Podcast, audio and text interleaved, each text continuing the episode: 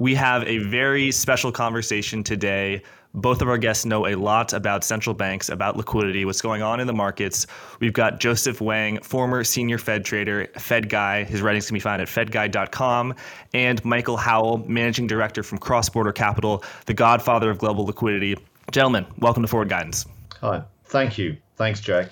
Hi, Joseph. Good to see you. Hey, Michael. Great to meet you. Really love your work. Thanks for joining us. The, the feeling is mutual. So, Joseph, I want to start with you. How do you define liquidity? When you were working at the Fed, doing quantitative easing, pumping liquidity into the markets, what did you view what you were doing? What is liquidity? What is the effect of it? I want to hear your definition, and then we'll turn to Michael. Ooh, that's a really hard question. And that's a really good question, too, because people throw around that word all the time. I remember when you were discussing with Michael a while back, I really liked Michael's view of it. There's funding liquidity, for example, being able to finance something, but there's also market liquidity, for example. You sell something, being able to, you know, get a price out, price out of it. Um, from, from when I usually look at it, though, I, I, look at it more from a balance sheet perspective. So I think look at things like, for example, for for a bank, so deposits at the Fed, which are reserves, or if you're not a bank, so bank deposits or money market fund shares, or things like you know treasury bills and so forth. So there's there's a lot of ways that you can look at liquidity. It really depends on what you're at, what, what you're trying to, the problem you're trying to solve. Yeah, I think likewise, it's a it's it's a complex thing to try and define, but it's really a very important thing. I mean, it's the most important thing I think that's affecting markets right now. Uh, we've clearly seen big impacts from liquidity in the last two years through the QE programs of central banks. So what is it? Uh, it's not money supply as normally defined. Uh, money supply is much more a retail bank concept. It's effectively the, the deposits in retail banks. Liquidity is something different for us. It's much more a measure of the financing capacity of the financial sector, the ability to fund positions. Uh, so you can think of it. I mean, we, we try and quantify this uh, in terms of the total amount of credit in the system plus access to savings. And it has many dimensions. It includes what the central banks do. It includes what the private sector, including shadow banks, can create in credit terms, uh, and it also includes cross-border flows.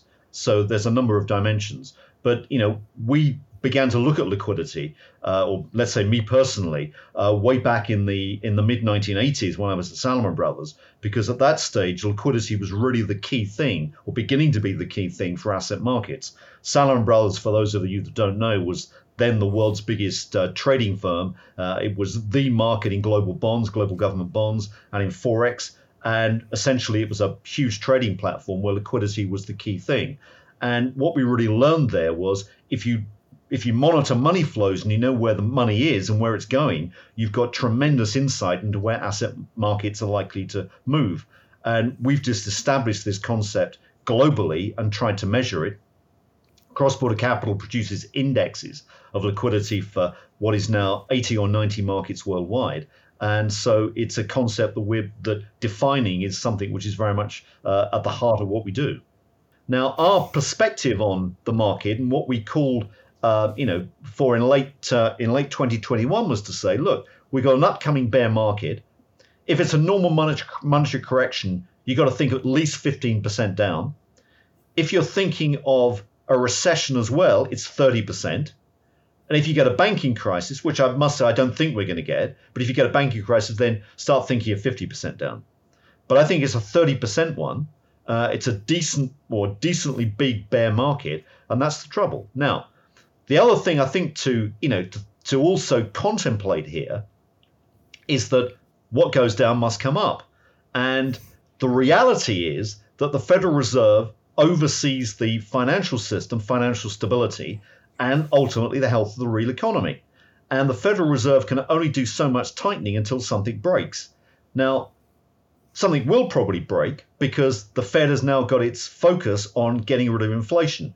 That is not going to be an easy task, but they've got to try and squeeze the economy hard. And my view, I don't know about Joseph's view or your view, Jack, is they're going to front load that. Uh, and they're going for it in the next six months. So there's an awful lot of pain uh, which the markets and the economy are going to face. Now, it may be that within 12 months, they're on the reverse course again and they're back to QE. And I think that's not that's not an unbelievable story. uh, I would be thinking very much in terms of that. So for investors, you've got to start thinking about your re-entry point, but please, it's not now. Uh, it's in a few months' time. And that re-entry point will be re-entry into stocks, long duration stocks. It include tech. It will include crypto. Uh, and what you're going to see is some very big rebounds in markets. There'll be some great opportunities to make money. But as I say, please don't jump in yet. Joseph, would you agree that now is not the time to jump headfirst into the into the pool?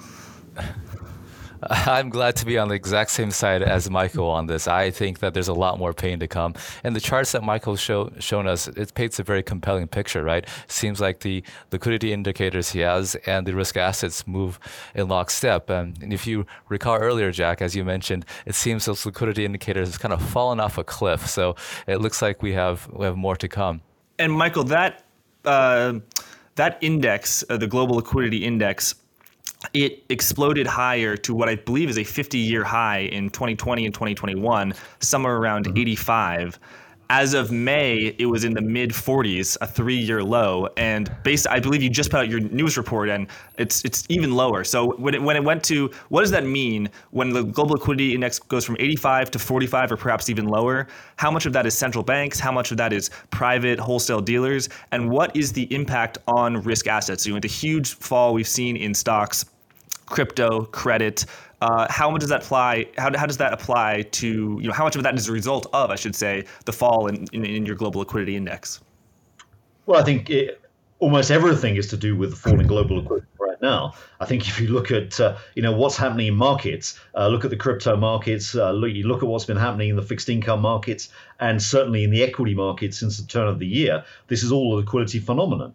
Uh, we'll see that spreading out ultimately into house prices. Uh, we'll see it, uh, you know, appearing in the credit markets, and it's bound to appear in the real economy over the next few months. So I think that this is very much a liquidity phenomenon. Now, you know, what impact uh, does that particular index have? Well, if you look at the movement in liquidity, and as you rightly or correctly say, our global liquidity index latest reading is about 40 on an index that normally ranges from zero to 100. Uh, way back in uh, in 2020, that peaked at just under 90, so the high the high 80s, as you foreshadowed, and we've seen something like, uh, in percentage terms, a 50 55% drop in that liquidity index. Now. Uh, coincidentally or not, there was a report out, I think, that was uh, reported in the Financial Times uh, a few days ago that said Goldman had estimated that the depth of the mini SPX futures index uh, had declined by 67%. Uh, now, these things are not coincident. Uh, the decline in funding liquidity that we're measuring is leading to this lack of liquidity in the markets. And you just got to look not just at, uh, at the S&P mini futures. I mean, look at the IPO market. It's it's been devastated. There's, there's nothing going on, and this is a feature of liquidity. And so what we've got to do is to get a handle on that and try and understand it. And, uh, you know, I would recommend everybody to read Joseph's book, Central Banking 101. It just gives tremendous insight into uh, what central banks do and how they think. Right, Michael. I would recommend every, everyone to read uh, my, Joseph's book, Central Bank 101, but I would also recommend them to read uh, your book, Capital Wars, from which I actually got the name of this podcast, Forward Guidance, which is probably one of the best things about this podcast. I got I got it from from the index. I'd like to note that I just got it and I love it so far. I haven't finished it, so highly recommend it as well. Thank you. There we go. Much appreciated. Yeah, I mean, SPACs are de-SPACing on Monday at ten dollars, and then by Friday they're literally at, at three dollars. So you have this connection of uh, to the two definitions of liquidity. Number one is the balance sheet capacity, which which you talked about, but then you're seeing that in the actual trading markets where just the the the bids are not there and the the market order book is declining, as you say, Michael. In one of your reports you sent over, you said that it's not about the cost of capital; it's about the capacity of capital. Would I be correct in associating the cost of capital with rate hikes, which everyone is focusing on? How high is, can the Fed go? Two, two, 200 basis points, 250 basis points. That's the cost of capital. Is the balance sheet the uh, quantitative easing and quantitative tightening? And do you think that QT is more important than rate hikes in sort of stopping this inflation tsunami we have? I think it's certainly as important as rate hikes. Yeah, I think one's got to think of two dimensions of monetary policy. And it's certainly not the case that the two dimensions, quantity and price, if you like, move together. So you could actually have minor moves potentially in interest rates, but they could lead to huge movements in liquidity. And I think this is one of the things to start thinking about. Central banks have got to have got to monitor both dimensions. Uh, all too frequently, central banks are just looking purely through an interest rate lens. Now, if you come back to why quantity is important, and it comes back to the point that you made about the capacity of the financial system to finance positions. Now, if you read textbooks, conventional economic textbooks, you listen to academics, and probably what is driving many central bankers is the idea that the financial system is a financing system for new capital. Okay, uh, in other words, it's a capital raising mechanism. Actually, wrong. It's increasingly and more and more the case. It's a refinancing mechanism. And if you look at the amount of transactions that the financial financial system has to engage in, it's mostly refinancing debt. And if you try and quantify that, let's look at the amount of debt that's outstanding. $300 trillion worldwide. It's a huge weight on our shoulders. But if you take an average five year duration or maturity of that debt, you've got to roll the debt of, you know, effectively 60 trillion every year uh, by simple maths. Five times 60 gives you that debt stock.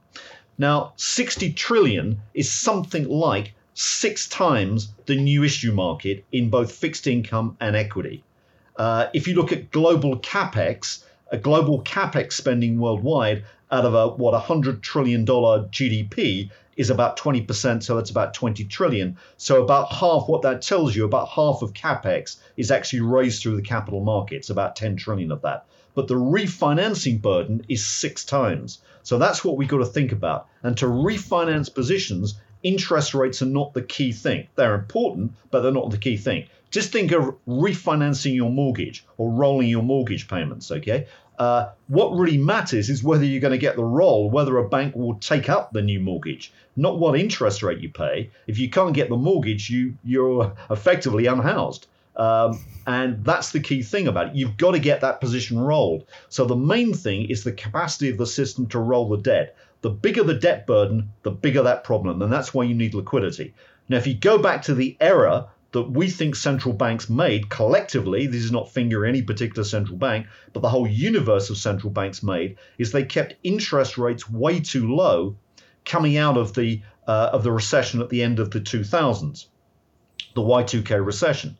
Now, a lot of that uh, dampening on inflation pressure, uh, which central banks, I think, wrongly read as monetary deflation, was actually cost deflation caused by China entering the World Trade Organization. Okay, and what they did is clearly by uh, competing aggressively, bid down prices in goods markets or in the high street worldwide, and that's one of the reasons why inflation was low. Now, central banks read that wrongly, in our estimation, as being a monetary deflation risk, and therefore they panicked because monetary deflations ain't good. Actually, it was a cost deflation. So, what they did is they cut interest rates wrongly. As they cut interest rates, it encouraged more and more and more debt to be taken on because low interest rates are an incentive to debt. And that was very clearly the wrong policy. If you go back uh, to rather bizarrely, I'm going to say this, to the 19th century, and you look at the British financial system, okay, that is a pretty good analogy to maybe what's happening right now the 19th century credit crises. In 1866, uh, in May of that year, Overend Gurney, which was then the world's biggest financial institution, it was a bill broker or what we'd call a shadow bank went bust. Okay, the Bank of England, which was notionally the overseer, didn't lend. Uh, there was no lender of the last resort in the financial system then. The central bankers were almost like other banks, but maybe a little bit more important. And out of that crisis and several others, Walter Bagehot, who's the doyen of maybe central banking, uh, wrote a book uh, which was called Lombard Street. Uh, if you if you're interested in Walter Bagehot, read James Grant's book on Bagehot. He wrote a biography, brilliant biography uh, about about Bagehot. But Bagehot basically came out with the Bagehot rule, and the Bagehot rule is what central bankers should be thinking of. That means you've got to lend freely to the system at a high rate of interest against good collateral. Now, what are central banks? What have they been doing for the last few years? Almost the reverse of that, lending at low interest rates against against poor collateral. And that's not what should be happening. And, you know, this is the mess we've got ourselves in. And the whole issue how do you get out of it? Well, it's not easy. And I just go back to the you know the old uh, Irish joke about the lost traveller is if you're travelling to Dublin, you don't want to be starting here. Could we just uh, zoom in on that point about you want to lend at high rates freely, lend freely at high rates against good collateral? What does that mean when the Federal Reserve lends? So uh, the Federal Reserve raising rates through the Fed funds rate, that's not collateralized, right? And then QE is just, your QT is just buying or selling it's not lending. So, Joseph, I want to bring you in. What, in what way does the Federal Reserve lend against collateral? I guess that's repo, reverse repo, and then in what way uh, is the is the collateral shaky? Because it's not as if the Federal Reserve is lending against you know CLOs or anything.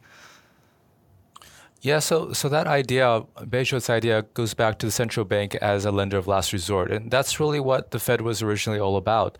So before the Fed's foundings, the banking system often will get into these panics. So so people would come and ask the bank for money, and, and the bank would run out of money, and everyone would panic, and the bank would fail.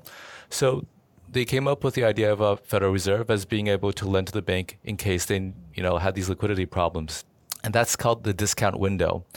And so what would happen is if your bank and you were having liquidity problems, you could call up the Fed and take uh, go to the discount window and you'd have a folder full of loans that you have on your balance sheet, and you would ask for a loan against this collateral. The collateral is not going to be risk free. Um, in fact, the discount window accepts a very wide, wide range of collateral. Uh, basically anything, and the Fed will look it over and um, lend it at a discount. So let's say you have uh, $100 worth of a corporate loan, maybe the Fed would give you 90 cents on that. And so it'll be it'll be uh, at a rate that's slightly above Fed funds. So that that's really how, how it works. In, in practice, it's not as often used anymore. Uh, the reason is because um, like the Fed has flooded the system with so much liquidity that the banks almost never have any liquidity problems. So, so I guess this is another way to think about Michael's quantity issue, right? It, it really does solve a lot of the problems that we, the banking system used to have. Um, I would also take it into another way. So, just as Michael noted, in the capital markets, it's often a refinancing mechanism. The new issue, the net issuance that grows every day, is, is not that much. But what most of it is, is just the same companies, the same people just rolling over their current debt. Now, if you've been following us for a while, then you know that at a high level, money can come from a commercial bank or it can come from the government, right? So, um, when you're refinancing something, you need someone to have money to lend it to. You You need basically uh, like a bank deposit. And you can have that coming out of a bank, so a bank can actually make the loan. Or if the money has already been created by the Fed, then someone else reallocates that bank deposit that's already been created. So basically through a capital markets transaction, like if you're a hedge fund or something like that, taking your money and, and lending it to a corporation. Um, that's uh, that's another way that this liquidity can move. And if you're doing QT, you're kind of shrinking away that second part of the money supply. So that again, it's it's a tightening condition. So where quantities come into play, and it's not just about price, as was as Michael noted. I think you know. I mean, there's a way to see this is to look at data, and uh, there's some charts you you can take a look at, Jack, that I think I, I winged over. But you know, one of those, which I think is around slide eight, is looking at uh, global liquidity, and it looks again, it looks at the growth in global liquidity, uh, and it compares that to the growth in asset markets uh, worldwide. And you can see the correlation is, uh, you know, eye-wateringly close. So what this is saying is all asset markets, whether it be uh, equities, whether it's fixed income, whether it's real estate, uh, you know, whether it's crypto, are all driven by this concept of liquidity. The amount of you know the amount of money in financial markets clearly governs what you can buy, and that's you know that gives you a, a pretty decent heads up. What's the uh, the interesting point is that that correlation has actually tightened uh, over the course of the last decade. So it was about uh, you know correlation coefficient of about 0.6. Now it's it's over 0.8. So what you've got is uh, a tightening of correlations. Now, the other way to, to look at this, and I know this is a concept that that uh, that uh, Joseph's also had has got strong opinions about in terms of the future Fed balance sheet, is if you look at uh, a following slide, I think it's maybe a, a slide, slide uh, 15. What this is looking at is net liquidity injections by the Federal Reserve into U.S. money markets. Now, the point that we make here is that the Fed balance sheet per se the reported Fed balance sheet is not really what you want to be looking at. Uh, it's important, but you want to be thinking about the effective balance sheet. In other words, how much liquidity the Federal Reserve puts into uh, U.S. money markets, and that's what the uh, the red line is basically indicating. These are the sizes or the size of the, those liquidity injections. Now you'll see on that same chart we've put the S&P 500 and what you can see is the tracking between the two is pretty close, particularly recently. Uh, the gyrations in Fed liquidity injections have pretty much led to similar gyrations in the market. Now, the point that we've got to make here and we've got to stress is that is, if the Federal Reserve is realistic about what it intends to do with the balance sheet, and take a look at the estimates that the New York Fed have, or projections the New York Fed has put in for the next few years, which is uh, came out of its document on open market operations for 2021. They included in that projections. What you're looking at is a sizable drop in something called SOMA, which, as, as Joseph will, will clarify, is the system open market account. Now, that's the amount of treasuries that the Federal Reserve holds. Now, as an interesting aside, those of you who are sci fi fans will know that Soma uh, was the drug that was uh, in Brave New World, the book by Aldous Huxley. Uh, and it was the feel good drug that everybody basically had. Well, Soma in the Fed context is the feel good drug, the monetary drug. And somebody at the Federal Reserve at some stage, uh, when they named Soma Soma, must have had a great sense of humor because it, it, it, basically is there. Now, the Soma account is dropping from uh, slated to drop from o- over 8 trillion to basically under 6 trillion uh, over the next three or four years. Okay, that's a big, big drop. But then you've also got to take into account what's happening to the Treasury General account and also reverse repos. I know Joseph has opined on this as well, but you know our view is that you've got potentially on top of the drop in treasuries, you've also got reverse repos which could uh, move up simply because if rates start to rise, which they clearly are in the US, uh, money market rates will rise at a faster rate than bank deposit rates. So you're going to get a lot of demand for reverse repos from the Fed, from the money funds. Do you think that's right, Joseph?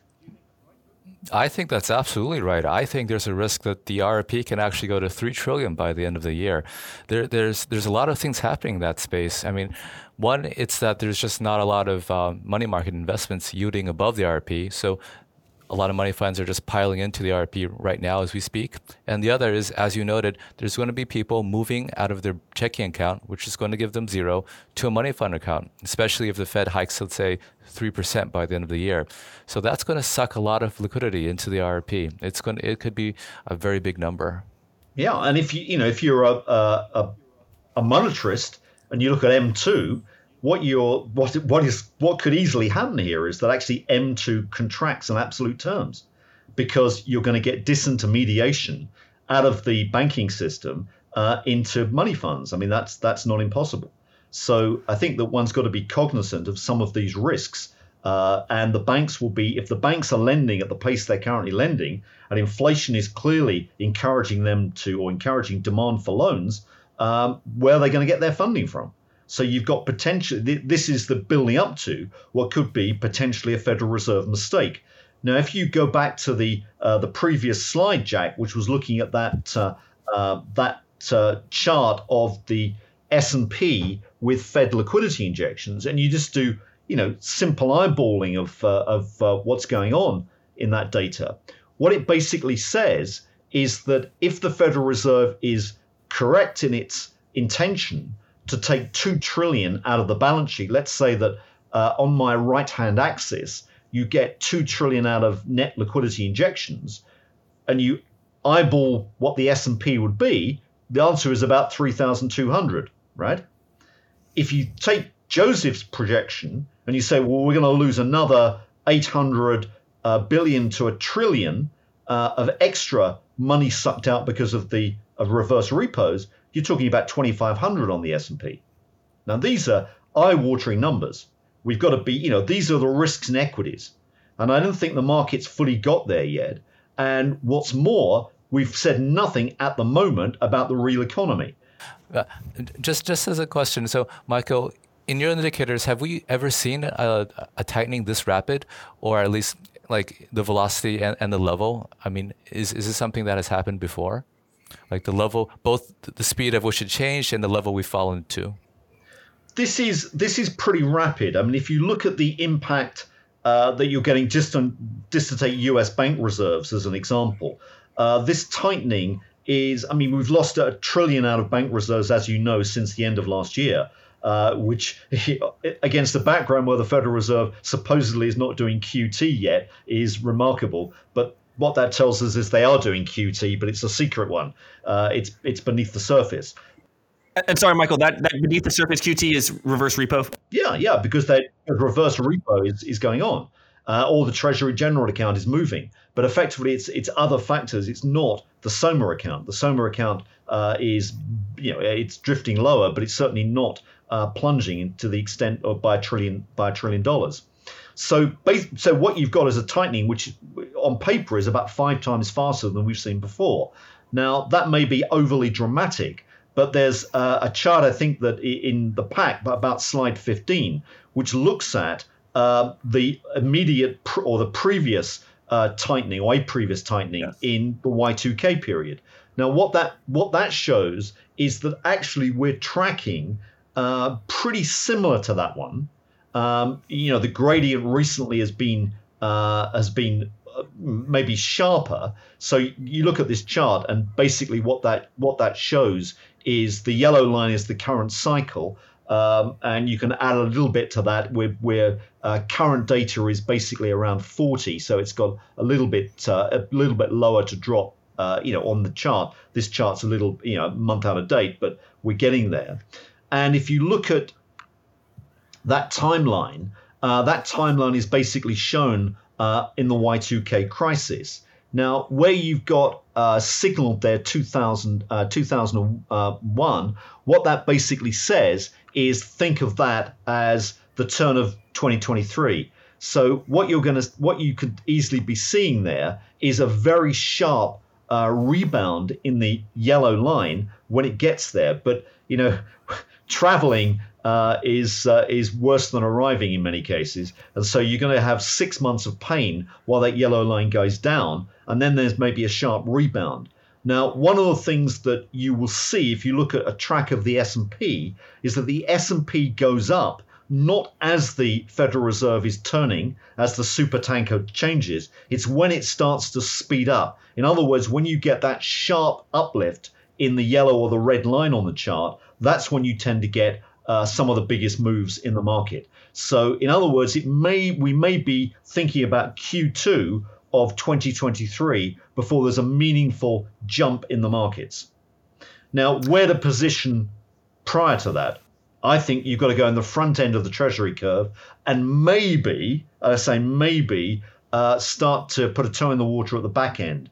Now, that judgment uh, really depends on where uh, inflation settles and what the underlying level of inflation is, and maybe some of the global backdrop. I mean, what happens in Europe, for example, uh, maybe even what happens in Japan, because I think there's two other ugly scenarios that we can go into that sort of uh, also will affect US markets or global markets.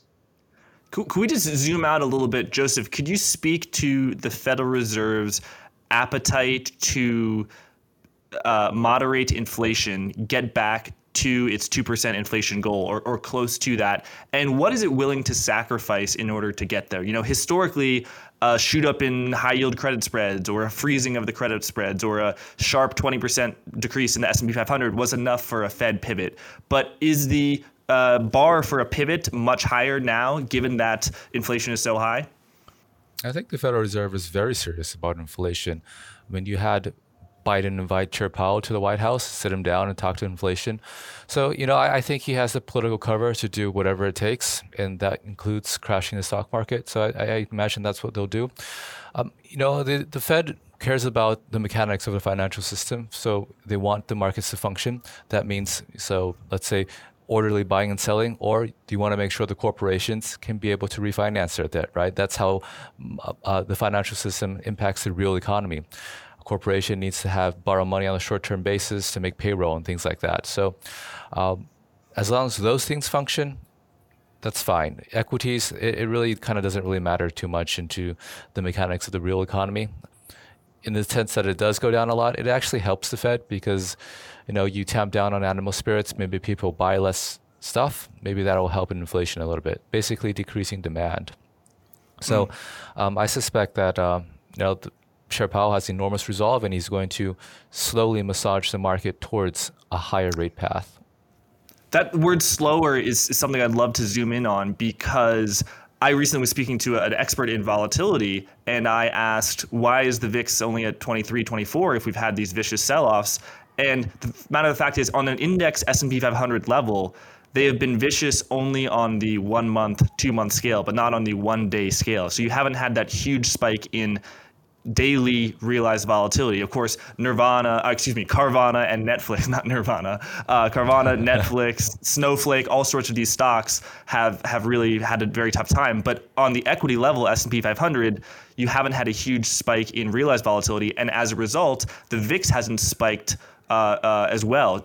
My question for both of you is: Do you think that this sort of orderly annihilation of the markets, where the S&P 500 goes down maybe 1% a week, is preferable to a a, a, a, dramatic sell-off that that really uh, could start a, a market panic. Um, because Michael, I know you've done a lot of, of correlations to how when liquidity recedes, the VIX spikes. But do you think there's a scenario in which we could have a, a huge sell-off over the course of a year, but the VIX doesn't spike because it's it's a pretty sort of an, an orderly uh, uh, sell-off. So uh, yeah, Joseph, how about we start with you? Do, do you think the, the Fed prefers what we have now, where it's a very gentle sell-off, as opposed to a a, a true panic? No, you're absolutely right, Jack. I, as you as you suggested, I think this is much smoother for, for everyone. Actually, just have a orderly demolition of risk assets. It's bad if you own puts, but for everyone else, I think it, it's much preferable because when you have these big volatile moves, something somewhere could break. And so you, you don't really know where. It's a really complicated system. Eventually, someone, for example, could get wiped out, get margin calls, forcing other people to get margin calls. So having this slow motion thing, I think allows the Fed to be more comfortable having asset levels go lower. So, for example, if we were to go to 3,000, it'd be much better if we did that over a few months than if we did that over two days, right? If we did that over two days, then we'd have QE the next day. but but the way that we're we're doing this, we could we could do it. We could, I guess, more effect- effectively accomplish the Fed's task of tightening financial conditions.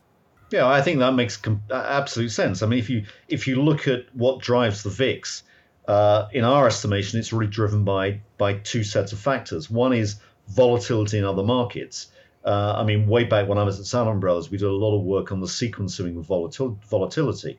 And what you found was that volatility tended to begin in the fixed income or the forex markets, and then it migrated into the equity markets. So it was a little bit like squeezing a balloon, and it would bulge somewhere else. So what you would get is that transmission. So I think that's one thing to think about.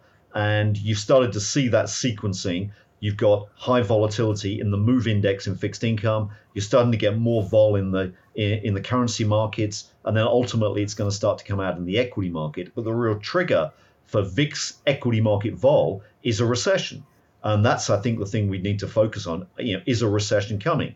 Now, if you look at uh, a lot of the leading indicator data that we look at, I mean, we're absolutely convinced it's coming.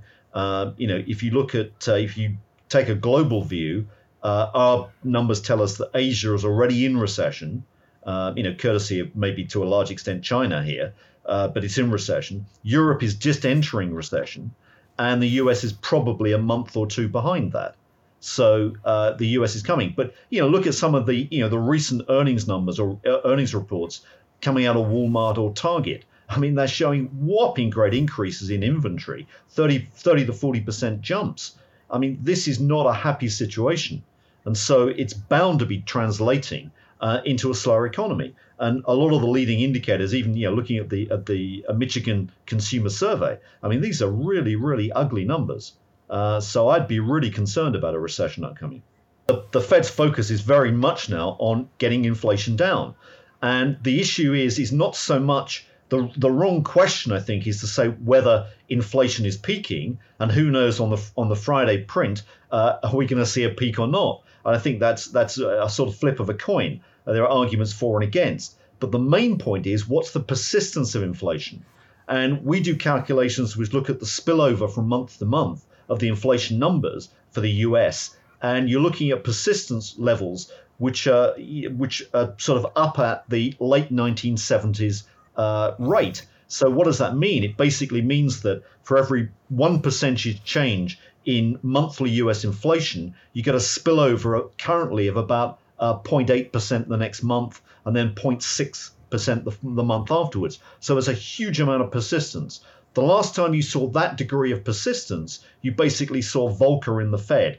Now, what was the result of, of Volcker? Well, we know that sky high interest rates and two recessions in three years.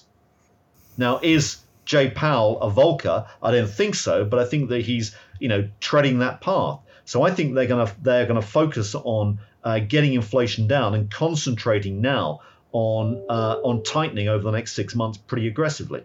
Michael, do you think that since they're also doing QT right now, that maybe that moderates the amount of interest rate hikes they have to do? So maybe he won't have to go full Volcker because he's also withdrawing liquidity at such a rapid rate, as your indicators suggest.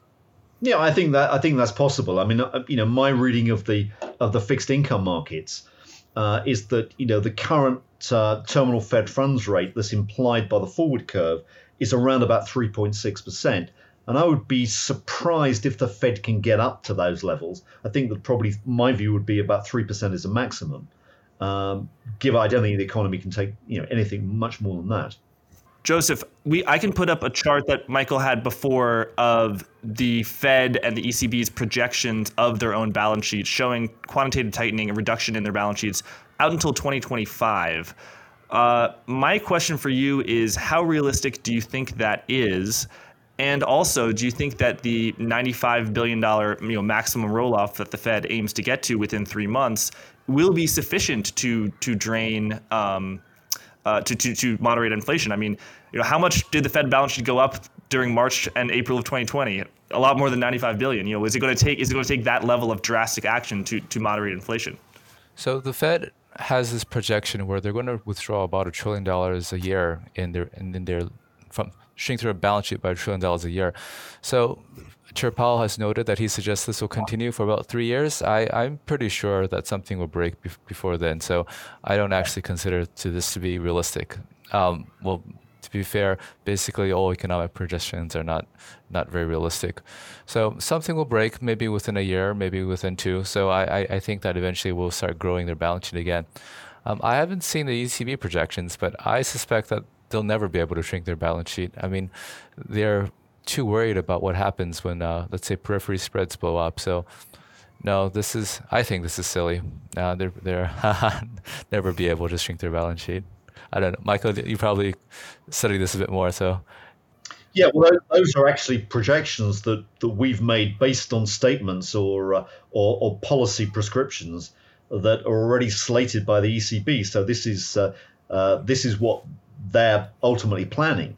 Uh, and I kind of, you know, I kind of think I think the I agree with you here that you've got you've got this problem, but you know the the sort of the deeper issue, which you know I think every uh, CIO has got to start thinking about is are the central banks here for the long term? I mean, my, my answer is absolutely yes. But we've been saying this for a decade or more. Uh, they're in this game for the in the long term, and you just got to see that it's stated. It's it's basically policy. Look at the uh, the report I foreshadowed earlier on, which is the report that, on open market operations by the New York Fed, which is in the public domain. Uh, what they're saying is the balance sheet shrinks, and what that basically shows is a drop from 8 trillion to 6, but then up to 7 trillion by the by 2030. So you've still got a balance sheet potentially of the of the of Fed balance sheet, which you add a little bit more for other factors, you're talking about eight trillion again by 2030. So the central banks are in this game long, long term. That matters for asset allocation. And you know, people have got to start thinking about what are the asset classes that you need to hold in an environment where central banks are the major players or aim or continue to be major players in markets. And I would have thought logically that crypto or gold has got to be some have have some place in long-term portfolios under that uh, under that regime. And it's not just the Fed; it's ECB too. They're in a worse situation. Let's not even go to Japan. their, their balance sheet is going to the moon. but but you know, so I agree with you, especially with, respect to gold. But it doesn't seem like the gold is you know responding to, to what we see right right now, though. I mean, we see the central banks are just basically going to be there forever and grow larger and larger in their presence. But the gold prices don't, don't seem to go anywhere. They, they seem to just kind of fall. I mean, do you think the market hasn't woken up yet, or do you think this is just due to the strong, strong dollar, or just just a timing issue then? Well, I think that the I think the issue is a, is a timing issue. I mean, we we do analysis which basically uh, combines if you like, assets that respond to monetary inflation, of which you would say gold and crypto are the are the sort of predominant ones. And the movements in gold and crypto combined as a universe actually match the gyrations in liquidity pretty much one for one. So um, you know the the fact that gold didn't go up when liquidity was expanding meant that most of the impetus was actually shoveled into the crypto market. But you average the two out, and actually it looks pretty reasonable.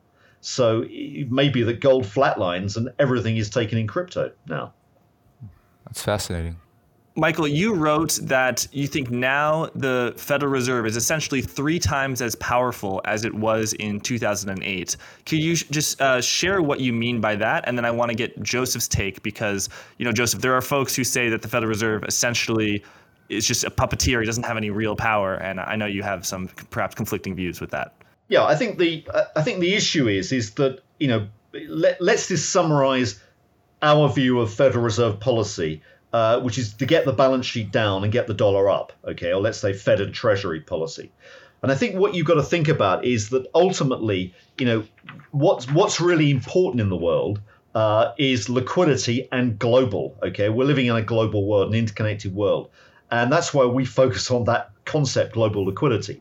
Now, economic power is about the ability to move capital around, and hence uh, currency and credit are really important. So the dollar credit system is paramount within the world system. Now, there's a lot of debate, uh, which we know, which goes on about is this Bretton Woods 3 or if it's Bretton Woods 2. Uh, it's nonsense, okay? Bretton Woods 1 never went away, okay? What was Bretton Woods 1? It was all about the dominance of the dollar. It was basically setting up uh, a system with the dollar at the heart of the system, which could move trade flows and capital flows around the world, or more specifically, around the free world. It excluded China and it excluded the Soviet bloc at that stage. Okay, you had the uh, IMF and the World Bank to police that, and you happen to have as a corollary a fixed uh, exchange rate system. We've got rid of the fixed exchange rate bit, but everything else remains. And the dollar is still at the heart of the system. In fact, it's become more and more important. Now, I think that one of the most or the critical speeches that everyone's got to pay attention to is the speech that Janet Yellen made in April of this year to the Atlantic Council. And it was called Friendshoring. And you read that speech, and what this is about is how the world is going to work.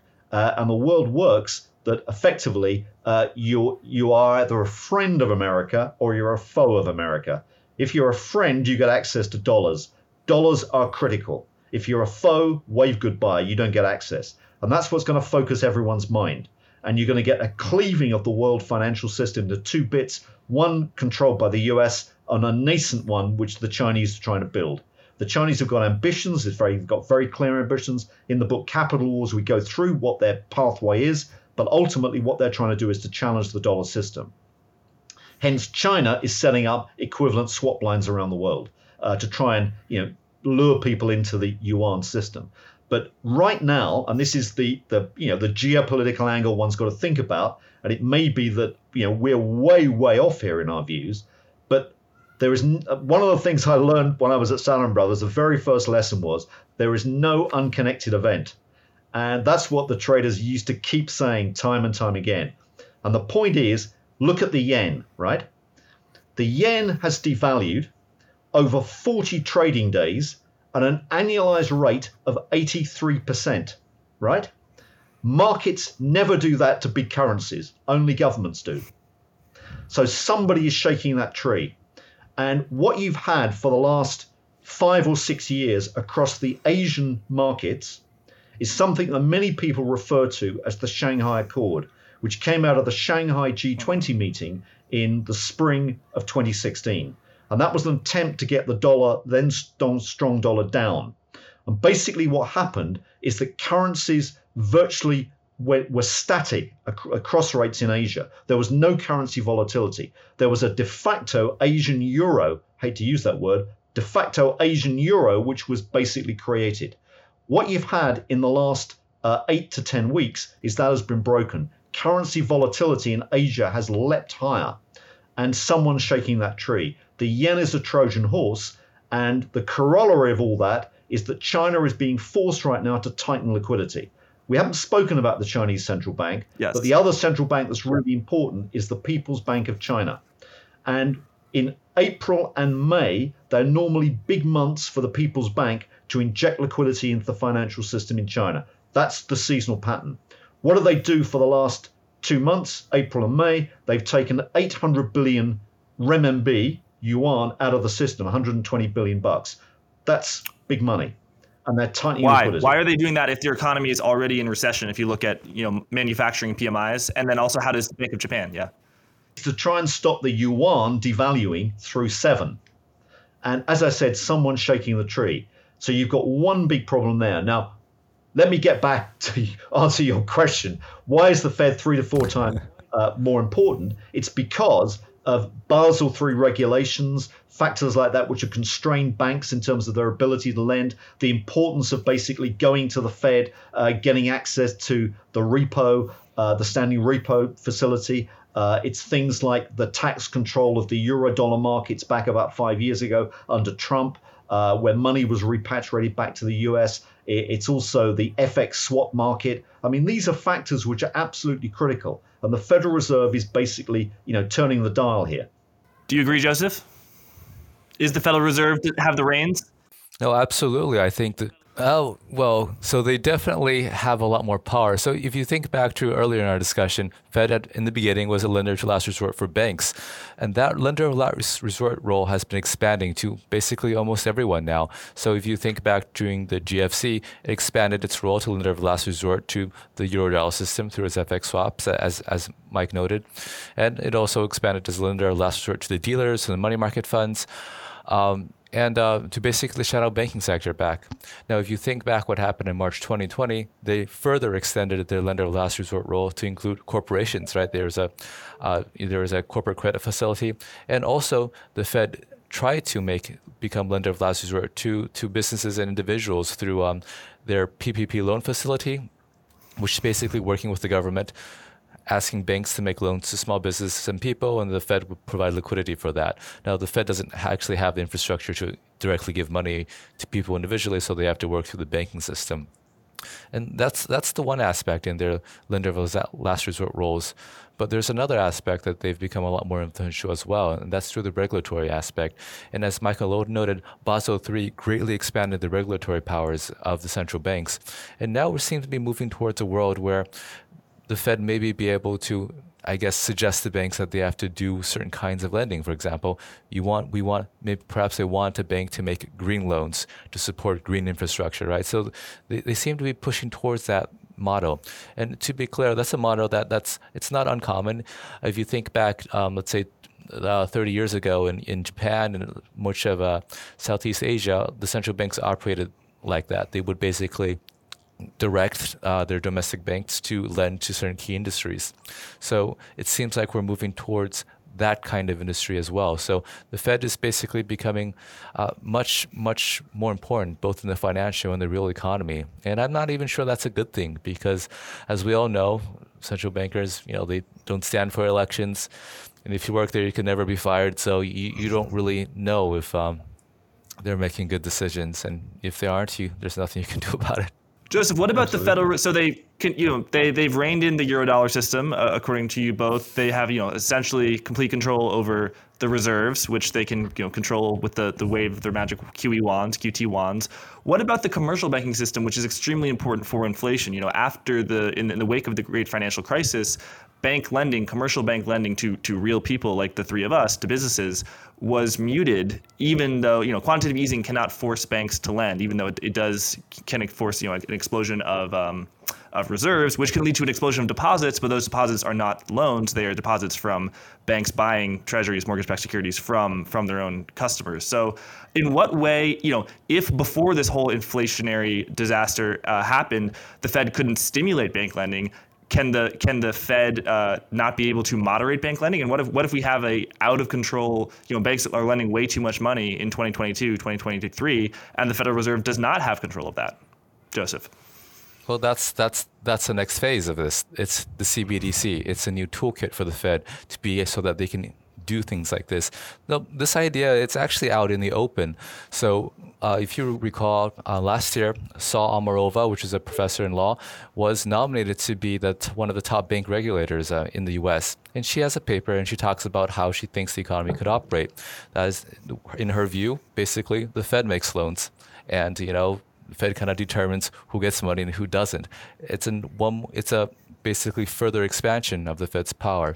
Now, we we're, we're not there yet. We're still building the technology, but to me, the trajectory, if you look past the past 20 years, across financial markets, across regulation, this is, I think, what uh, many in the Fed and a certain faction in the in the in the politics want or want the Fed to move towards, and um, it's already happening in other countries. If you notice, CBDCs are most popular in countries that have uh, basically authoritarian in structure like uh, like China. So it, it seems that we, we might eventually drift towards a world where the Fed could solve the problems you mentioned, Jack. We just have you know call up Jay Powell and who give uh, his friends money.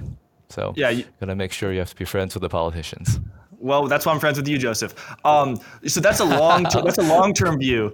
But what about 2022, 2023? You know, CBDC's the Fed Fed coin is not likely coming within the next two years. So I'm just going to put up a chart from your excellent report um, on FedGuy.com, which shows bank credit creation, and you write that unless credit creation in 2022 rivals the historic growth seen last year, bank deposits look set for the first annual decline since the early 90s, which sounds deflationary. But that uh, decline from de- in bank deposits is due to quantitative tightening and the reverse repo facility, not credit creation. And as we know, credit creation is the you know the the sort of the, the big player when it comes to inflationary money creation because it's creating, you know, it's alchemy, it's creating money from nothing. So what if this blue line continues to spike higher and, the, you know, the Federal Reserve, you know, it, it doesn't have a, an ability to stop bank lending, right? I mean, it, it, what, what, you know, what happens if inflation goes to 10, 11, 12% because of this? I think that's an interesting question. Uh, bank credit creation is really strong. So at least some some segments in the economy, um, you know, they're, they're doing okay, at least well enough to continue to borrow. And we're in an inflationary environment. Everything costs more, and everything costs more. You're going to need to borrow more money to buy the same things that you used to buy. So it's it's going to be a good an interest, it's definitely something to watch because we do seem to be going into a slowing economy, maybe a recession later on. If that's that happens, and you'd expect credit creation to slow down as well. Uh, so far, don't see that, but um, uh, you know, storm clouds seem to be gathering. Yeah, I mean, it, could be the case that you get an acceleration in, in loans in the near term if there is a recession because corporations will just draw down, uh, you know, pre- predetermined, uh, you know, loan loan uh, credit lines uh, when they need them, and I think that's feasible.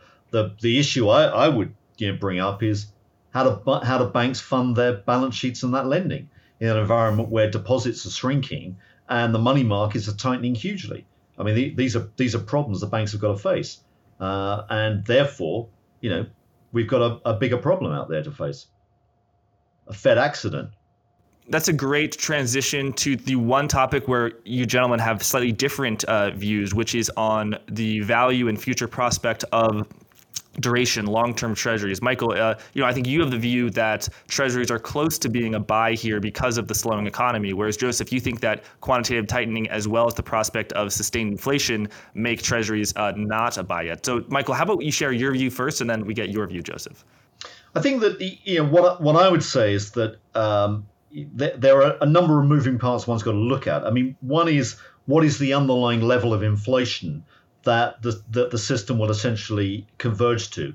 Uh, my view is that it likely is not a lot different from what we saw pre COVID. So I would say that maybe in the US, we're talking about somewhere between 2 and 3% probably underlying inflation. My view is that that's largely demographically driven. uh, you know, basically uh, an aging society, as all the West is, is basically low inflation. I, I, just don't buy the argument, the other argument which many people cite. I think it's deflationary, and Japan showed that. Um, but I think it takes some time to get there, okay, to get back to that level because of the persistence of inflation. Now, my view is that the bond market will price that. They'll look through any near term surge, and you will not get such a hike uh, or a necessary hike at the front end. Consequently, I would say that maybe 3% is probably the level that Fed funds can go to. Uh, you know, I'll, I'll come quietly and maybe accept a little bit more, a tad more, but at that sort of level. Now, if you look at the at the opportunities for the back end for um, for 10 year treasuries, that's really driven by term premia. And term premia uh, are, you know, a, a factor that are already very negative, but I think they could go a lot more negative. And one of the things that both fixed income and equity investors have got to think about is that equities never rally until there's been a subsequent or previous surge in the fixed income markets. Fixed incomes, 10 year bonds, have got to move uh, price wise up significantly before equities begin to turn. And in other words, what you're going to see is a drop in long yields at some stage. Now, I think that's a recession driven event. So I, will just give my side, and you know, that's what makes a market. So I, I could be wrong. So I, I think of ultimately the fundamental for any asset prices is just supply and demand. And if you look at the supply side of, of treasuries coming online in the next few years and the demand side, it's, it's actually very stark. So uh, if you account for QT, the supply in treasuries the next few years is going to be 1.5 trillion each, and that's a lot for the market to handle. Especially as as we've noted, market liquidity is, is not very good, and so when you don't have very good liquidity, you can have large price moves with just with just small volumes. On on the buying side, you, you'll, you'll note that over the past few years we've had different sets of marginal buyers. So pre-COVID, it was the hedge funds, and they bought you know let's say uh, a lot. So compared to now, compared to then, they've kind of taken down their exposure by almost a trillion dollars. So they were buying a lot of treasuries, part of their cash futures basis trades. Post 2020, it was the Fed and the commercial banks. Fed doing QE, commercial banks, you know, putting their QE cash to work, and now all of that is going away. So um, you're going to have a new buyer. I don't know who it is yet. The foreigners aren't going to step in because when the foreigners buy, they have to FX hedge it, and when you FX hedge it, it's uh, based on front end rates, and front end rates are going higher, so it's not going to be worth it for them. So we're going to have to have a new buyer come in, and it's it's not clear who that is. So there's going to be a phase of price discovery that probably be volatile and probably be much higher. Because if you know the marginal buyers in the past, the hedge funds, they're buying as part of a spreadsheet. They don't actually care about the, uh, where the yields are by themselves. Fed doesn't care, and commercial banks they, are regulatory driven, and foreign banks they're partially regulatory driven and in part uh, because of what they have at home, it's just negative rates. So, uh, if you if you want to move to people who are more fundamental driven, fundamental driven, you you actually need people who who need higher returns, and so that's why I think that rates will go higher and maybe be significantly so.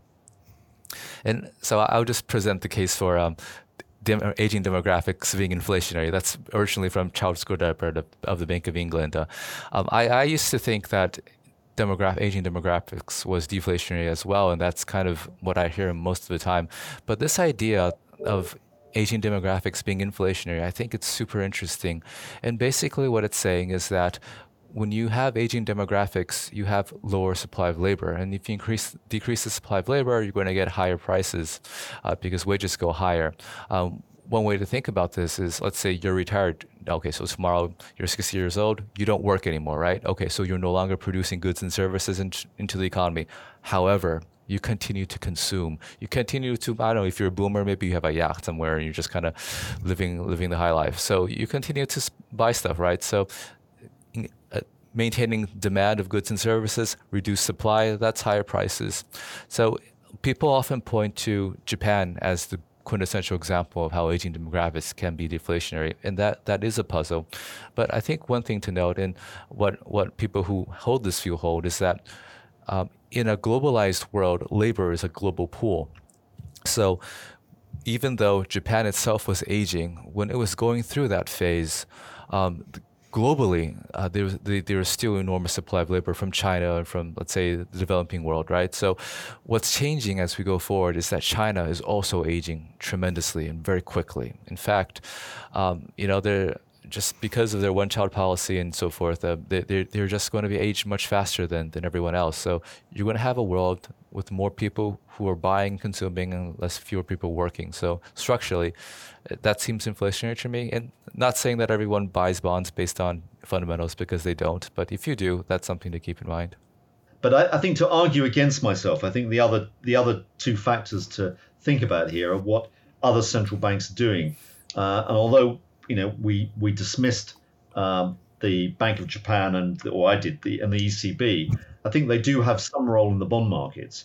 And the the reason for saying that is that uh, bonds tend to correlate together much much more than equity markets do. Uh, anyway, traditionally they have done. And the fact is that if um, the ECB uh, loses the battle on inflation, which it looks like it's doing rapidly, um, you know what's going to happen to the Bund? I mean, the Bund, the charts on the Bund don't look great right now. And that's one of the things that could feed back into the treasury market. And the other is just, you know, look at the devaluation of the yen. I mean, we've had a big one already, but it continues to devalue as we speak. And, you know, if it can't if it can't keep going, it won't. And at some stage the Japanese are gonna you know, reality is gonna hit and they're gonna have to tighten policy. And that is going to be a, an you know an earth-shaking move uh, if they start to do that. So we may get pressure on the long end of the bond market through those two shocks and we yeah we shouldn't dismiss that. So I'd be you know I'd I'd put a toe in the water at the long end of the market, but you know I'd be much yeah. more comfortable with the front end. I, I think that's a really good point about Japan, Michael. I mean, like you mentioned, the rate of depreciation that the yen is doing, it's historic and they can't go on forever. Sooner or later, the BOJ is going to have to do something. And what they'll do is probably relax the boundaries for yield curve control. Mm-hmm. So maybe they'll let the, the 10 year go go to 50 basis points or something like that. That's going to be a sudden shock throughout the global bond markets, and you know it's it's going to be very disruptive because um, you know a lot of people will be surprised. It's you know for for all for all we know, maybe he'll do a surprise announcement, and people won't be prepared for that. Right. The idea there being that global bond investors look at a German 10 year Bund in the same way they look at a German 10 year treasury yield. They just hedge the FX risk or a 10, a 10 year Japanese government bond. So if the yield on the, the Bund goes from zero to three, then the 10 year treasury should probably go from two to five or something, something like that. Uh, so yeah. both of you expressed a little bit of conservatism about how high the Fed funds rate, the short end, can go. My question is, if we look at the, let's say, the, the uh, financial conditions index, the Goldman Sachs uh, financial index, which is, you know, in some way related, I'm going to guess it's in some way correlated to your global liquidity index. It's probably a little more imprecise and it has more motley factors. It's got, you know, the dollar, uh, interest rates, credit spreads, equities. Uh, how much of that of of the interest rates can, can continue to go up. And you obviously the Federal Reserve has to monetary conditions have to tighten more. So do equities have to go down? Does, does credit spreads have to widen? Um, and and can you specifically speak about why you think perhaps that the, the the the peak is going to be something like 3.5 percent of the Fed funds rate, and that it, we don't get to something like five percent, which is uh, you know obviously a tail risk scenario. Well, I think, I mean, to answer that question directly, I think that, uh, you know, you, you don't necessarily need the Goldman Sachs Financial Conditions Index. Just look at the, at the Treasury market. And if you dissect the Treasury market, uh, you know, my interpretation of, of uh, bonds has always been that bonds basically, there, there are two key moving parts. One is the front end of the curve, which is really about interest rate expectations. So look at something like the one uh, the one year, three year spread or one year, five year spread. That tells you a lot about what the market's pricing in uh, for Fed rate hikes. But look at the back end, and that will tell you about term premia. So if you look at the 510 spread, okay, that's really a, pr- a crude measure, but not a bad measure uh, of what the term premia on the bond is. Now, what you've had going on in the markets is you've had a steepening at the front end, a very vicious steepening, and you've had a very vicious flattening at the back end. So it's telling you that rate expectations are going up and term premia are collapsing. And the collapse in term premia is all about uh, changing risk appetite. And it's saying that bond investors do not want to take risk. They want the safety of the safe asset, which is the 10 year bond. Now, basically, what that uh, what that's telling us from a corporate point of view is that corporations are raising money uh, around about the three to five year area. So, number one, their cost of financing has gone up hugely because of the front end rise. And secondly, that the appetite for their debt has collapsed uh, simply because uh, the of the uh, negative or much more negative term premium. So that configuration, which you know at Salomon Brothers we used to think that uh, a flat yield curve with a big belly around the middle, around the mid duration years, was the worst outlook, uh, much worse than an inverted curve. And that's exactly pretty much what we've had now. So, what you've got is a curve with um, uh, an, a, a pretty fat belly, which is actually that the chart that you're showing kind of shows that, but it shows that there's a big extension around that middle area. Uh, and what you need to look at is to dissect that into the front end movement uh, and the back end movement. What that is looking at is um, the black line is rate expectations. Um, so that's the uh, the one year forward, ten years out, uh, and that's sort of you know suggesting terminal Fed funds around three and a half percent. And then you've got the orange line, which is which is term premium, and that is basically a measure of the risk appetite of investors in the fixed income markets. And what you've seen is this big collapse. Now that uh, pattern where you've got the black line crossing the orange line is what you might call for the credit markets the the sort of death cross, uh, because it mm. says that within 12 months you're going to get a big problem in the credit markets. And typically, um, what you what you see is uh, is is that unfolding. Credit spreads widen about you know six to 12 months after uh, you get this particular pattern uh, unfolding. And there's a chart I think a little bit later it's simply a normalized Z score, in fact, of different credit spreads. So it's high yield, um, junk, so triple C minus single B, B minus uh, triple A, quality spread, uh, BAA minus triple A, these sort of things in an index in red. And the yellow line is simply the 10 year minus five year US Treasury yield inverted and advanced by 12 months. Now, what's happening is we're tracking exactly that movement uh, what what the yield curve, uh, the Treasury yield curve has been uh, has been suggesting. Yeah, it, it doesn't look good. And, you know, folks may look at a, a, high yield index, let's say HYG, and they see, you know, it's down 10% year to date. And they say, oh my God, look at the credit markets, they're imploding. But actually, the bulk of that sell off has been due to a rise in risk free interest rates, which is the Fed, uh, and not a, a, a, widening of credit spreads. But what your chart here shows is that the widening credit spreads is coming. Uh, Joseph, your thoughts on two things. Number one, is do you think the, the widening in credit spreads is coming? Uh, and also, can you just explain from the point of view from the Fed, how do they think about term premium? Do they want term premium to go up now? Do they want it to go down, and why? Oh, so Jack, just on just on your last point about HYG, there's actually an interest rate hedged version of HYG where you, that hedges out that interest rate, so you can more clearly see um, it, whether or not it's because the credit spreads are widening or if it's because of, of interest rates. Yep. Um, yeah, I don't HYGH, have it with me, but yeah. HYGH, yeah, yeah. So that, that would be able to show your point very well. So I, I think the Fed will definitely cares about term premium and they want it to go wider, and that's what QT is all about. So again, if you think about QE as trying to compress term premiums so that everyone will, you know, shift their portfolios into other assets or take out loans to buy houses and things like that, well, QT is the opposite. And how does the Fed think that it can expand term premia? It's by selling, well, letting the market digest more treasuries. So that's what they're going to try to do um, over the next uh, next few months.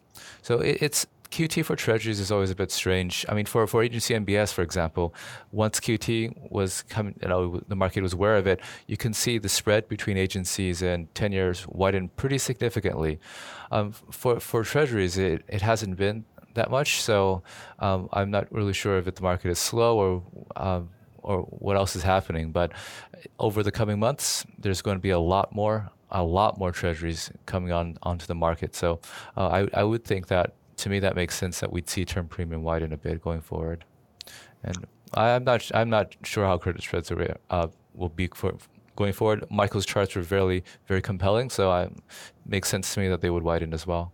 Yes, well, history is definitely on the side. I mean, the, the charts show that clearly. If it were not to happen, it would be a departure from from history. Michael, you've got a few more fantastic charts I want to go through. Let me see if I can find it. Oh, it's about good liquidity and bad liquidity, and it's got a sort of a table. And I want I want you and Joseph to explain uh, what's going on here. So, what's good liquidity? What's bad liquidity? And why does it result in changes in FX markets, uh, uh, currencies, as well as yield curve? And where are we now? What have we seen? Okay, well, the the the basic idea about this is this is how our our methodology operates, and what we think of is, is in terms of both the quantity of liquidity and the quality mix of liquidity.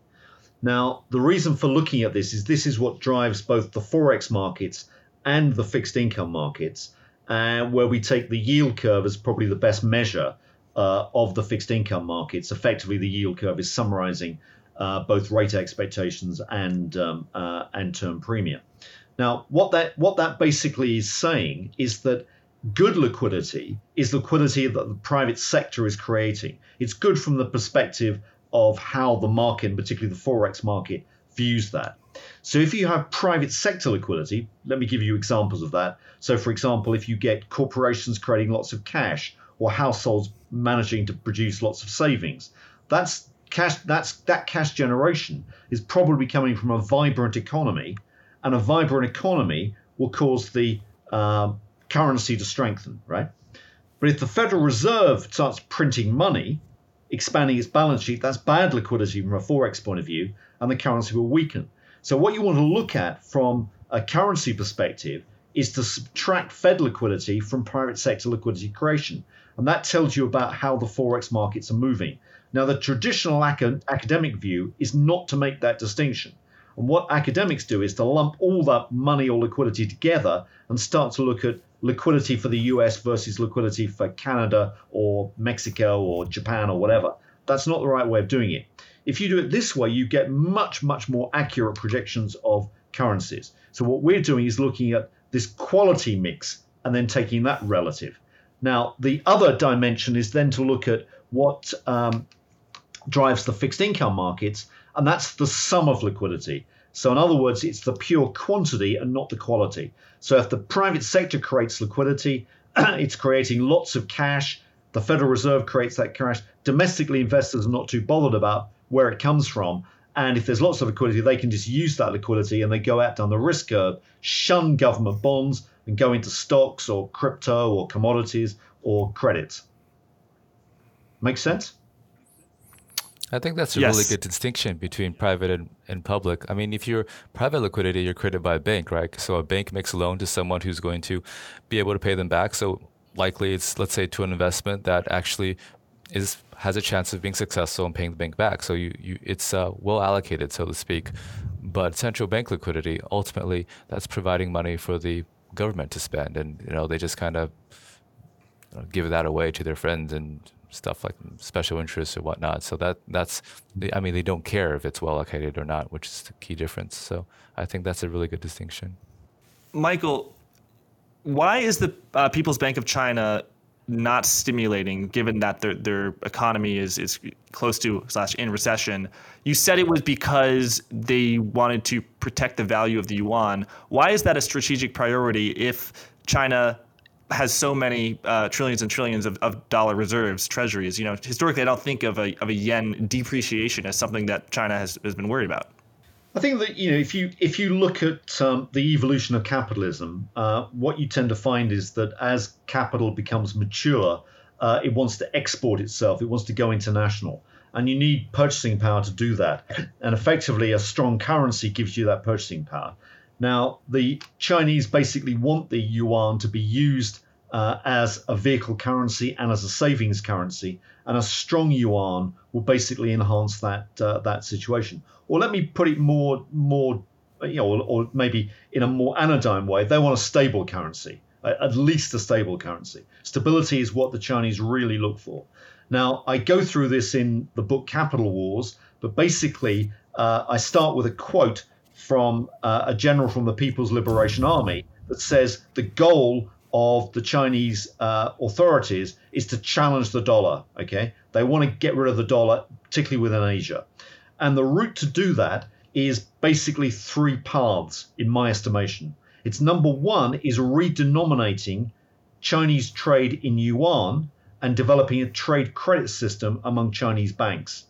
Uh, why is that important? Because that's how the dollar got onto the map uh, after World War One. Exactly the same formula. Uh, basically, uh, the dollar kicked out sterling within a very, very short space of time because more and more trade after World War One was in dollars, and U.S. banks were allowed to come in by the Fed to transact that. Okay. Number two is they open up their bond markets uh, to foreign money. They're not interested in what the equity market's doing. They're interested in what the bond market's doing. And that's the key thing. And they've already sucked in a lot of money uh, into uh, Chinese government bonds. And that's important. The third thing is to create a digital currency that will allow peer to peer transfers. They are what? Who anyone can estimate five years ahead of America on doing that, uh, but they're basically doing it. And so what you've got is the uh, you've got the ability of the Chinese now to increasingly challenge uh, the US dollar within Asia. And they're beginning to do more and more trade denominated in yuan. Now, the critical question that people that don't believe this have got to ask is why is China setting up so many swap lines, yuan swap lines, around the Asian region? The only conceivable reason is that those swap lines are there for yuan denominated trade ultimately. So basically, they're preparing a Euro RMB. Yeah, I think that's that's the that's the thing. Now, the way to stop that is to start shaking the tree vigorously, in my view, and to basically put pressure on the yuan. And that may be being done, as I said, and it may be a pie in the sky view by the yen as a Trojan horse because it starts to break that uh, stability. And it puts a lot of pressure on China given the integration of the Japanese economy with China.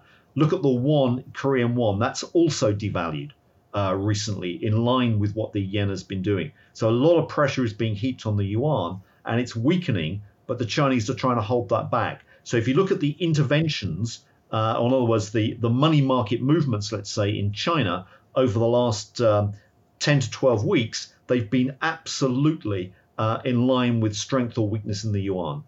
Wow and that long-term geopolitical macro realpolitik objective just want to take number one priority over the strength of the Chinese economy, the health of Chinese real estate and stock market and credit markets. That that is number one. Until it doesn't, and course, that's the point. Yes. Uh, and you know, the more, the bigger the pressure. You, you know, the, you know, Winston Churchill once said, "You kick somebody when they're down. That's the best time." So after yes. the COVID crisis, um, you know, China's economy is reeling, uh, then it's had another blow. And I, I would just say to people, go reread or read Janet Yellen's speech, the friendshoring speech to the Atlantic Council. That, I think, makes the point very clearly about how the world is going to work in the future. Are you a friend? Are you a foe? Oh, yes. Uh, Michael, people have been telling me for probably almost nine months now that the Chinese credit impulse is going to bottom. Has it done so already, or are, are we still not there no. yet? No way. I mean, you know, as long as I've been looking at China, which is you know 15 years or so now, um, looking at it intensively, people have been saying it's around the corner. The Chinese are going to ease, they're going to ease, they're going to ease, they're going to ease. Never happens really. I mean, okay, they did after the GFC in size, um, but uh, generally they haven't done it. Particularly since 2016, there's been very little stimulus. Just look at the uh, the central bank balance sheet, the PBOC central bank balance sheet. It's flatlined since 2016. That's not a central bank that's doing lots of QE.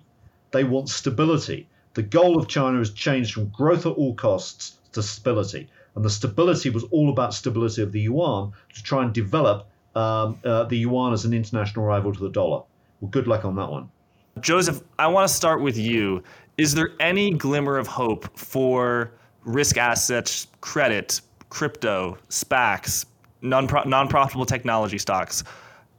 you know, what is there any scenario you can imagine in which nine months from now those will have done okay, if not well? Or is it just, you know, investing in those stocks and those types of things at all is fighting the Fed and you don't want to fight the Fed? Well, honestly, the best scenario for risk assets nine months out is for us to crash right now. So we start restart up the QE cycle, and then we can have risk assets go higher. Absent that, I, am with uh, Michael here. It, it seems like things are, are are going to be pretty turbulent for for a while. Yeah, I, I agree. I mean, I think you know, take a long summer break and uh, you know get back and start thinking about the markets again, probably for the early part of um, 2023. But I, I really think it might be it might be second quarter before the markets or the risk markets really take off again. But they will, and there's a fantastic opportunity there. You know, make no mistake, uh, there is. Uh, but it's not it's not tomorrow. And so, Joseph, is cash something that you think will have a lot of value if everything's going down? Oh, if you could short, I, I think it, it you know, sell some, sell some, let's say, tech stocks or something like that. But um, cash is good too. You know, what I've noticed over the past few months is even though everything is selling off, energy is still going higher. Energy seems to be very, very bullish. So, I mean, I think you could hide there as well. Seems a lot of those companies, they pay, pay pretty good dividends. So, um, you know, it'd be better than cash because you would be potentially having some capital appreciation and receiving some cash flow. When I listened uh, with great interest to uh, you know an awesome uh, podcast you did with George Noble um, a couple of weeks ago. I mean, his view is exactly the same, and this is a trader's instinct. I mean, George is a doyen of international in the U.S. He was at uh, Fidelity overseas, uh, began in the late 80s, and he knows a lot about international. And his view instinctively is absolutely the same as this. And I think he's nailed this market completely. The the problem with shorting uh, in a bear market is you get very vicious rallies and that's the you know that's the issue. I mean, uh, uh, I think actually it was it was George Noble who said to me that if you look at Nasdaq, Nasdaq basically collapsed in the Y2K bubble when that burst by something like 85% or whatever it was, but you saw 10 rallies of more than 25% a day. Just think of that one. If you're short, that would uh, that would certainly uh, you know give you a lot of pain guys, it's been fantastic having you on Forward Guidance. Uh, thank you so much. Uh, people should definitely follow your work. Uh, Joseph, people fo- follow your writings at fedguy.com. Your Twitter handle is at fedguy12. Michael, where can folks find you if they want to experience your research, see your, see your charts? You can take a look on Twitter at crossborder cap, uh, I should say, uh, the Twitter handle, and uh, our website, crossbordercapital.com. There we go. Folks, buy the books. Buy the books. They're good folks. All right. Thank you guys so much. Thanks a lot, guys. It's been awesome. Thank you.